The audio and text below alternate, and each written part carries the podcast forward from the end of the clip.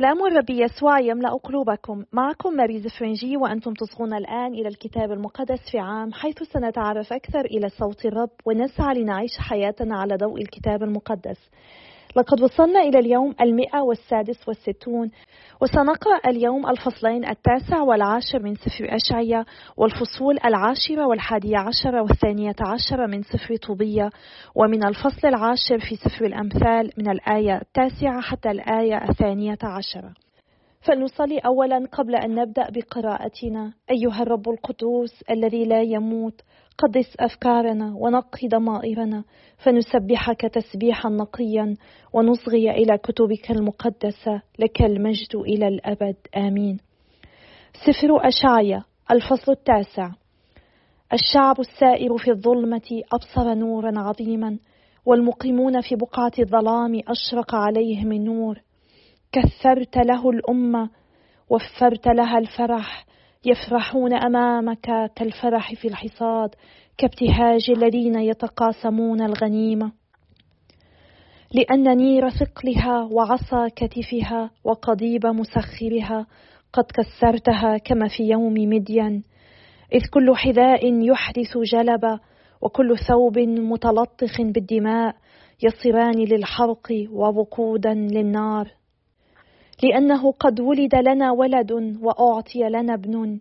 فصارت الرئاسة على كتفه ودعي اسمه عجيبا مشيرا إلها جبارا أبا الأبد رئيس السلام. لنمو الرئاسة ولسلام لا انقضاء له على عرش داود ومملكته ليقرها ويوطدها بالحق والبر من الآن وللأبد. غيرة رب القوات تصنع هذا. محن مملكة الشمال. السيد أرسل كلمة على يعقوب فوقعت على إسرائيل فعرفها الشعب كله أفرائيم وسكان السامرة القائلون بزهو وقلب متكبر. اللبن تساقط فسنبني بحجارة منحوتة. الجميز قطع فسنعتاض عنه بالأرز. أثار الرب عليه خصوم رصين وحرض أعداءه. أرام من الشرق وفلسطين من الغرب فالتهموا إسرائيل بكل أفواههم. مع هذا كله لم يرتد غضبه ولم تزل يده ممدودة. فلم يتب الشعب إلى من ضربه ولم يلتمس رب القوات فقطع الرب من إسرائيل الرأس والذنب السعف والبردية في يوم واحد. الشيخ والوجيه هو الرأس والنبي الذي يعلم بالكذب هو الذنب. والمرشدون لهذا الشعب هم يضلونه والمرشدون منه يضلون. فلذلك لا يرضى السيد عن شبانه ولا يرحم أيتامهم ولا أراملهم لأنهم جميعا كافرون وفاعلو سوء وكل فم ينطق بالحماقة. مع هذا كله لم يرتد غضبه ولم تزل يده ممدودة لأن الشر يحرق كالنار يلتهم الحسك والشوك ويشعل النار في أدغال الغابة فيتصاعد عمود دخان. بغضب رب القوات اضطرمت الأرض فكان الشعب مثل وقود النار. لا يشفق واحد على أخيه فيقطع عن اليمين ولا يزال جائعا ويلتهم عن الشمال ولا يشبع. يلتهم كل واحد لحم مساعده. منس يلتهم افرايم وافرايم يلتهم منسى وكلاهما يقومان على يهوذا. مع هذا كله لم يرتد غضبه ولم تزل يده ممدوده الفصل العاشر. ويل للذين يشترعون فرائض الإثم والذين يكتبون كتابة الظلم. ليردوا الضعفاء عن إجراء الحكم ويسلب حق وضعاء شعبي لتكون الارامل غنيمة لهم وينهب اليتامى. فماذا تصنعون في يوم العقاب وفي الهلاك الاتي من بعيد؟ وإلى من تلجؤون للنجده وأين تتركون ثروتكم؟ ما لم ينحنوا بين الأسرى فإنهم يسقطون بين القتلى. مع هذا كله لم يرتد غضبه ولم تزل يده ممدوده على ملك أشور. ويل لأشور قضيب غضبي إن سخطي عصا في أيديهم. على أمة كافرة أرسلته وأمرته على شعب حل عليه غضبي ليسلب السلب وينهب النهب ويدوسهم كوحل الشوارع. لكنه لم يكن يرى هكذا ولا كان هذا فكر قلبه بل كان في قلبه أن يبيد ويستأصل أمما لا تحصى. لأنه كان يقول أليس أمراء جميعهم ملوكا؟ أليس كلن مثل كركميش وحماة مثل أرفد والسامرة مثل دمشق؟ كما أصابت يدي ممالك الأوثان وفيها منحوتات أكثر مما في أورشليم والسامرة وكما صنعت بالسامرة وأصنامها أفلا أصنع كذلك بأورشليم وأصنامها؟ ويكون بعد استكمال السيد عمله كله في جبل صهيون وفي أورشليم أني أعاقب ثمرة قلب ملك أشور المتكبر وافتخار عينيه الطامحتين. فإنه قال بقوة يدي عملت وبحكمتي لأني فطن فنقلت حدود الشعوب ونهبت كنوزهم وأخضعت السكان كما يفعل ذو بطش. وقد أصابت يدي ثروة الشعوب مثل عش وكمن يجمع البيض المهمل أنا جمعت الأرض بأسرها ولم يكن من يحرك جناحا أو يفتح فما أو يزقزق. أتفتخر الفأس على من يقطع بها أو يتكبر المنشار على من يحركه كأن القضيب يحرك رافعيه وكأن العصا ترفع ما ليس بخشب. فلذلك يرسل السيد رب القوات على سمانه هزالا وتحت مجده يشتعل الحريق كحريق نار ويكون نور إسرائيل نارا وقدوسه لهيبا فيحرق ويلتهم شوكه وحسكه في يوم واحد ويفني مجد غابه وجنته من النفس إلى الجسد فيضحي كسقيم يذوب. وما يبقى من شجر الغابة يكون قليلا حتى إن صبيا يدونه. البقية القليلة. وفي ذلك اليوم لا تعود بقية إسرائيل والناجون من بيت يعقوب يعتمدون على من ضربهم وإنما يعتمدون على الرب قدوس إسرائيل حقا. والبقية ترجع بقية يعقوب إلى الله الجبار. إنه وإن كان شعبك يا إسرائيل كرمل البحر إنما ترجع بقية منه فقد قضي بفناء يفيض فيه البر. لأن السيد رب القوات يجري الفناء الذي قضاه في وسط الأرض كلها. الاتكال على الله.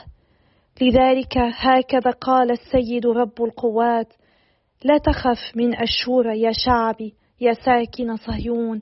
إذا ضربك بالقضيب ورفع عليك العصا على طريقة ما فعل بمصر. فإنه عما قليل ينتهي السخط. لكن غضبي ينقلب إلى تدميرهم ويرفع عليه رب القوات مجلدا كما ضربت مدين عند صخر عريب وتكون عصاه على البحر ويرفعها على طريقة ما فعل بمصر. وفي ذلك اليوم يزال ثقله عن كتفك ونيره عن عنقك ويتحطم النير بسبب الدهن. الاجتياح. قد وصل إلى عيت وعبر إلى مجرون وأودع أمتعته عند مكماش. عبروا المعبر وباتوا في جبع وارتعدت رامة وفرت جبعة شاول اصهلي بصوتك يا بنت جليم أصغي يا لايشة يا عنتوت البائسة مدمينة قد هربت وسكان الجبيم قد اتخذوا ملجأ. اليوم لا زال يقف في نوب يحرك يده نحو جبل بنت صهيون وأكمة أورشليم.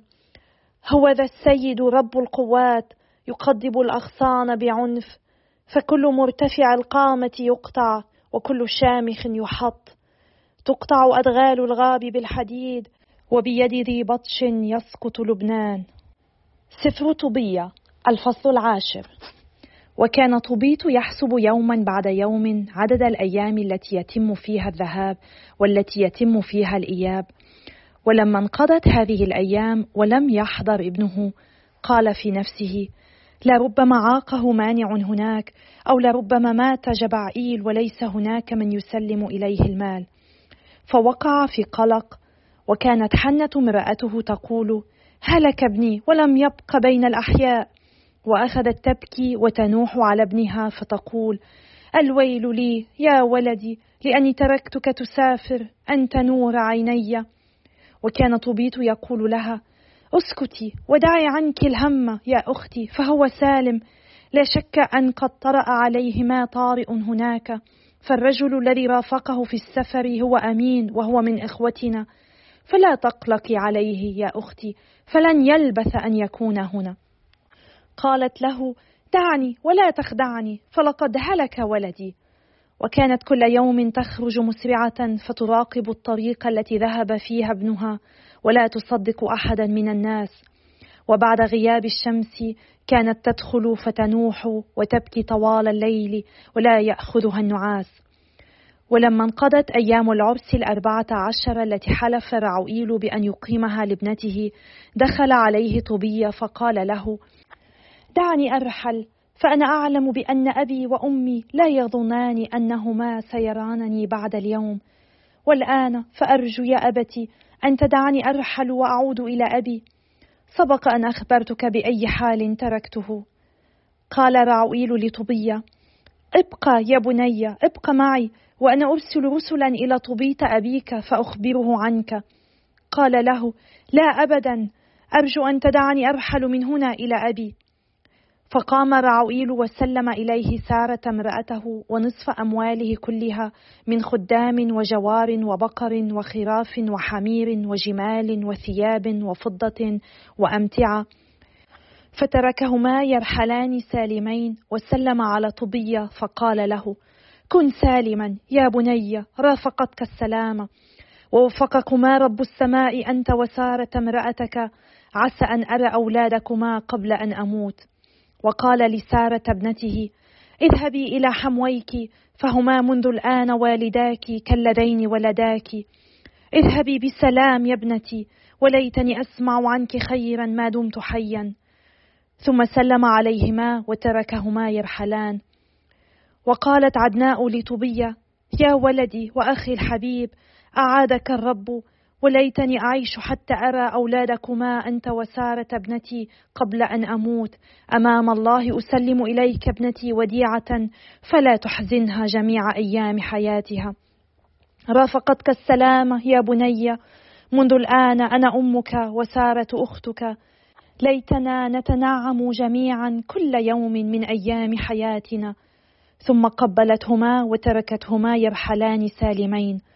وانصرف طبي من عند رعوئيل سالما مسرورا وهو يسبح رب السماء والأرض وملك كل شيء لأنه أنجح سفره.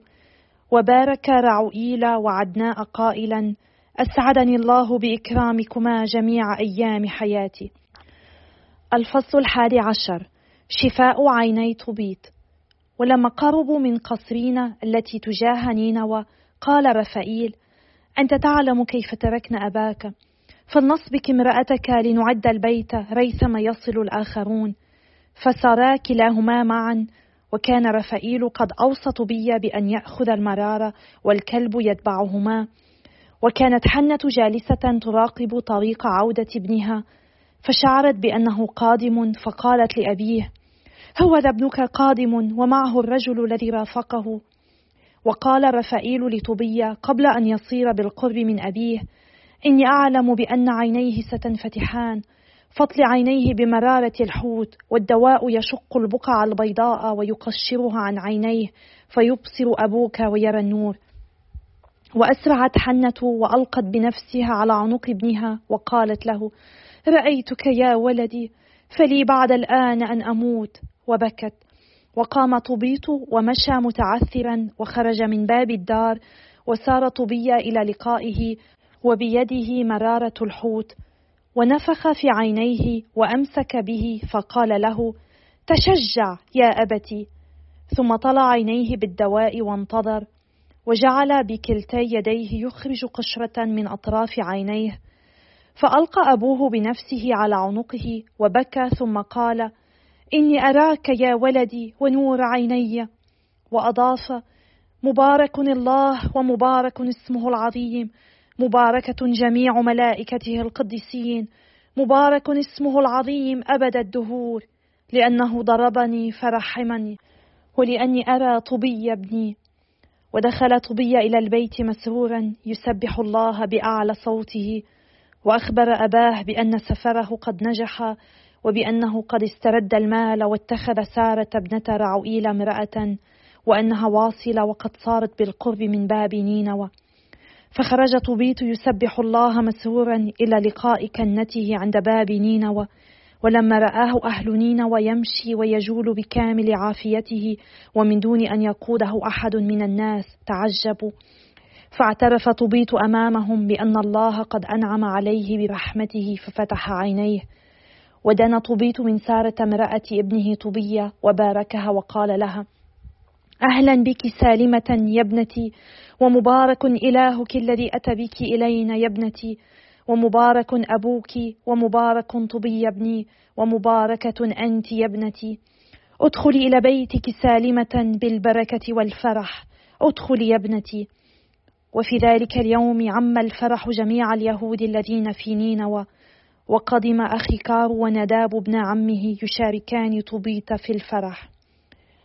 الفصل الثاني عشر. رفائيل الملاك. ولما تم العرس دعا طبيط طبي ابنه وقال له اهتم يا بني بدفع الأجرة للرجل الذي رافقك وبالإضافة عليها. قال له يا أبتي أي أجرة أدفع له؟ لن أكون خاسرا حتى لو دفعت له نصف الأموال التي عاد بها معي. إنه رجع بي سالما وأبرأ امرأتي وعاد بالمال معي وشفاك فأي أجرة أدفع له لهذا أيضا؟ قال له طبيط من العدل يا بني أن يأخذ نصف كل ما عاد به. فدعاه طبي وقال له خذ نصف ما عدت به أجرة لك وامض سالما. حينئذ انفرد بهما رفائيل فقال لهما باركا الله وسبحاه أمام جميع الأحياء لكل ما أحسن به إليكما. باركا وعظما اسمه. اخبرا جميع الناس بأعمال الله بما يجب من الإكرام ولا تتوانيا في تسبيحه. خير أن يكتم سر الملك. أما أعمال الله فلا بد من كشفها والاعتراف اللائق بها. اصنعا الخير لا يصبكما سوء. الصلاة مع الصوم والصدقة مع البر خير من الغنى مع الإثم.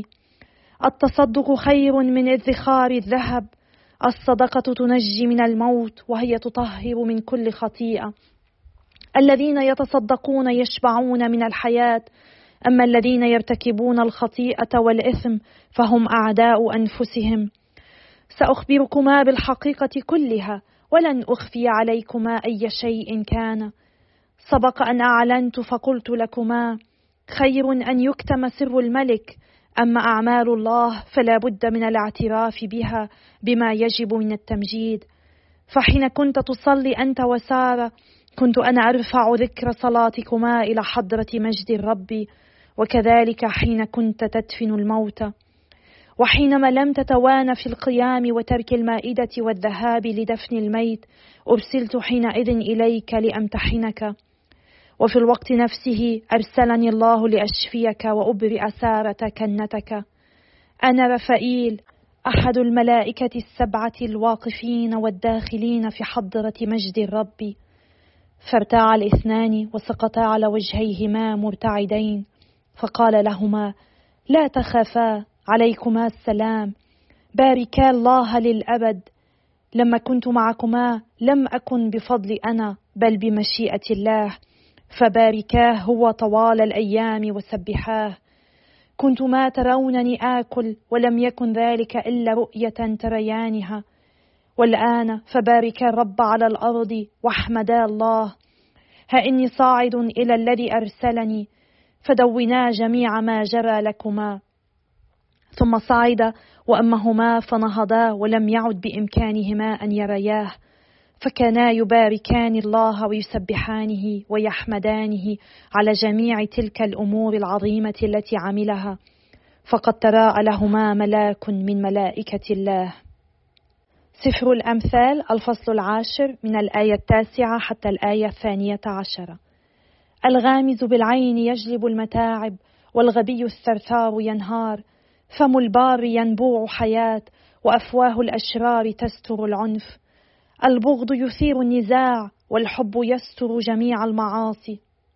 أيها الآب القدوس الكائن الأزلي المعبود وحدك نشكرك نسبحك نمجدك نشكرك على كلمتك نشكرك من أجل حكمتك التي تعطينا إياها من خلال كلمات سليمان في سفر الأمثال. يا رب نطلب منك أن تؤهلنا كي نمثل أمامك أنقياء نفسا وجسدا حتى نستطيع أن نعبدك بالروح والحق كما تستحق. لأنك أنت يا رب رجاء حياتنا وأنت تستحق كل حبنا وإكرامنا وتسبيحنا. باسم يسوع نصلي باسم الآب والابن والروح القدس إله واحد آمين. في قراءتنا لسفر أشعيا نستمر بالقراءة عن نبوءات قد تمت بالرب يسوع. واليوم قد ذكرت أرض زبولون ونفتالي. لكي نفهم معنى النبوء الشعب السالك في ظلمة أبصر نورا عظيما. والمقيمون في أرض ظلال الموت أضاء عليهم نور. علينا أن نفهم أولا جغرافية المنطقة التي نتكلم عنها. زبولون ونفتالي كانا يشكلان سبطين من أسباط إسرائيل الاثني عشر. وكانا يقعان في شمال المملكة الشمالية لإسرائيل. وعندما كان يحدث أي غزو لمملكة الشمال الدمار كان يحل في هذين السبطين أولا. لقد كانتا أكثر البلاد التي قاست منذ زمن بعيد من هجمات الأمم المجاورة أرام وأشور. وكانت أول من أشرق نور الرب عليها في طبرية وكفرنحوم وكورزين التي هي قرى نفتالي. وهذا معناه أن السيد المسيح يحول ما هو عار إلى مجد. هو الذي تجلى على جبل تابور في أرض زبولون والقديس متى في إنجيله يقول لنا إنه بعد أن تعمد الرب يسوع على يد يوحنا وتجرب أربعين يوما في البرية صعد إلى أرض نفتالي وزبلون وهناك تمت نبوءة أشعية. وبعد أن ذهب الرب يسوع إلى هناك دعا سمعان وإندراوس ويعقوب ويوحنا لاتباعه وفي النهاية دعا اثني عشر رسولا وهو رقم يرمز إلى الأسباط الاثني عشر مما يعني أنه أعاد تشكيل أسباط إسرائيل الاثني عشر وهو كان الملك عليهم. والرب قد أتم ذلك في أرض جليل الأمم وهكذا الشعب السالك في الظلمة أبصر نورا عظيما. في زمن الظلمة الحالك وعد الله بإرسال نور يشرق على كل إنسان جالس في ظل الموت. وهو عجيب مشير إله قدير. وقد تحققت هذه النبوءة. نبوءة كلها رجاء تحققت في مولد الرب يسوع وإقامة ملكوته الأبدي. هو الذي أتى لكي يخلص كل الناس من عبوديتهم للخطيئة.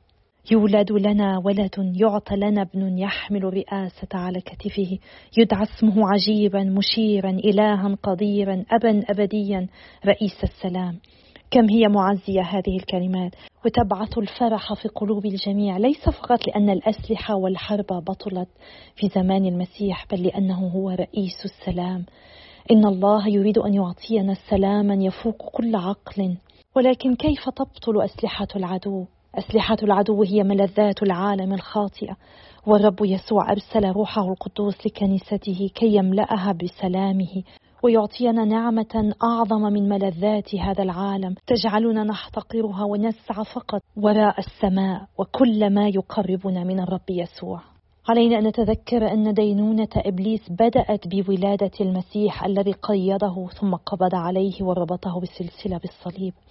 وفي مجيء الرب الثاني يلقيه في البحيرة المتقدة بالنار ويدمره كما سنقرأ لاحقا في سفر الرؤيا. إن إلهنا هو رئيس السلام هو أعظم من ضحى لأجل السلام.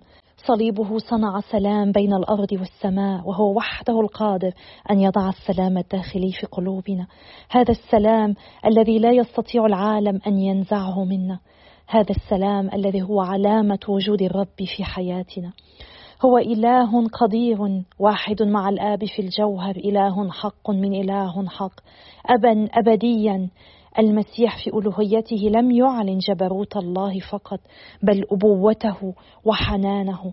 من خلال الرب يسوع تعرفنا على محبة الآب الابديه لنا وبه صرنا أبناء لله. رغم أن الرب يحذرهم وينذرهم بالعقاب الذي سينزل بهم إلا أنه في نفس الوقت يعطيهم رجاء وأملا. والرب يفعل ذلك مع كل واحد منا. هو يريد أن نجعل رجاءنا فيه هو. هو خلاصنا هو إلهنا. عندما نكتئب ونيأس نظن أن هذه الأحزان والمتاعب لن تنتهي أبدا. ولكن علينا أن نجد عزاء فيما قرأناه ببداية الفصل التاسع. إن كان الرب لا يحفظنا على الدوام من متاعبنا إلا أننا إذا اتبعناه بكل قلوبنا سيخرجنا منها آمنين وسيجلب خيرا من كل شر تماما كما جعل أرض نفتالي وزبولون تبصر نورا عظيما في زمن مظلم جدا. نقرأ أن الرب قد أصدر قضاءه على يعقوب لأن كبرياءهم جعلهم يظنون أنهم سيستعيدون بنيانهم بقوتهم. رغم أن الرب جعل إسرائيل أمة عظيمة وأعطاهم الأرض التي احتلوها هم وضعوا ثقتهم في أنفسهم لا في الرب. هذا الكبرياء أودى بسبطي أفرائيم ومنسى لأن يدخلا في حرب أهلية بسبب أنانيتهما وشرهما. ونحن كثيرا ما نتفاخر بإنجازاتنا. نظن أن كل ما لدينا هو حقا من فعل يدينا. وننسى أن الله هو الذي منحنا طاقاتنا وقدراتنا وهو الذي أنجز كل شيء من خلالنا. بل قد نفتخر بمكانتنا الفريدة كمسيحيين ونفشل بأن نعيش دعوتنا بكل إخلاص. الله لا يسر بأي كبرياء أو بالاتكال على ذواتنا لأن كل هذا يقطع علاقتنا به. الرب يدعونا في كل لحظة كي نتوب ونعود إليه ونضع رجاءنا وثقتنا به هو وحده. والويل لنا إذا لم نسر مع الرب بالحق كما هو يدعونا. قرأنا في الفصل العاشر أن الرب سيدين القضاة المعوجين الذين يصدرون قوانين جائرة. الذين يضايقون الآخرين سيتعرضون هم أنفسهم للضيق. لا يكفي أن نعيش في بلاد مؤسسة على العدل بل على كل واحد منا أن نحب الآخرين ونعامل الفقير والمسكين بالعدل. وعلينا أن نتذكر أنه في يوم من الأيام سنقف أمام الله الذي سيحاسبنا على ما نفعله. لا يمكننا أن نلقي بمسؤوليتنا على أمتنا أو على كنيستنا. وقرأنا أيضا في الفصل العاشر ويل للأشوريين قضيب غضبي مع أن أشور لم تكن تعلم أنها جزء من خطة الله إلا أن الله استخدم هذه الأمة لعقاب شعبه. فالله ينفذ خطته في التاريخ بغض النظر عن الناس والأمم الذين يرفضونه. هو لم يخلق العالم وتركه يسير. إن إلهنا كلي القدرة والسلطان وهو معنا أبد الدهور. هو الذي سمح لجماعة صغيرة من شعب الله أن تتكل عليه وتسمى البقية لأنهم ظلوا أمناء رغم أهوال الغزو. ومن خلال هذه البقية تمت مشيئة الرب وحقق البركة لكل العالم كما وعد بها. وفي قصتنا الرائعة من سفر طوبية تظهر مشاعر الأبوة والأمومة في انتظار والدي طوبية له. هما اللذان قلقا بسبب تأخرهما. وهذا يذكرنا بمشاعر كثير من الأباء والأمهات المحبين لأبنائهم. فكم ينبغي علينا نحن الأبناء أن نقدر هذه المشاعر وأن نسعى دائما لإرضاء أهلنا ولإسعادهم وإكرامهم تماما كما أوصانا الرب. ورأينا اليوم الملاك رفائيل يخبر الحقيقة لطبية وطبيب ويشرح لهما أن الصلاة مهمة جدا ويجب أن تكون مصحوبة بالصوم أي إنكار الذات وبالصدقة أي الاعتناء بمن حولنا وبالبر أي القيام بما يأمرنا الله به. وهو قد قال الصدقة تنجي من الموت وهي تطهر من كل خطيئة. الذين يتصدقون يشبعون من الحياة أما الذين يرتكبون الخطيئة والإثم فهم أعداء أنفسهم. كم نحن بحاجة لأن نتعمق بهذه الكلمات ونفهم أننا عندما نخطئ نحن نصبح أعداء أنفسنا. إن الرب يدعونا كي نختار الحق والبر والعدالة كي نختاره هو نختار الصدقة. كل شيء جيد. فلنصلي من أجل بعضنا البعض كي نستطيع أن نفعل ذلك ولا نكون أعداء لأنفسنا. أنا أتشكركم على صلواتكم وأنتم في صلاتي كل يوم وإلى اللقاء غدا يوم آخر إن شاء الله.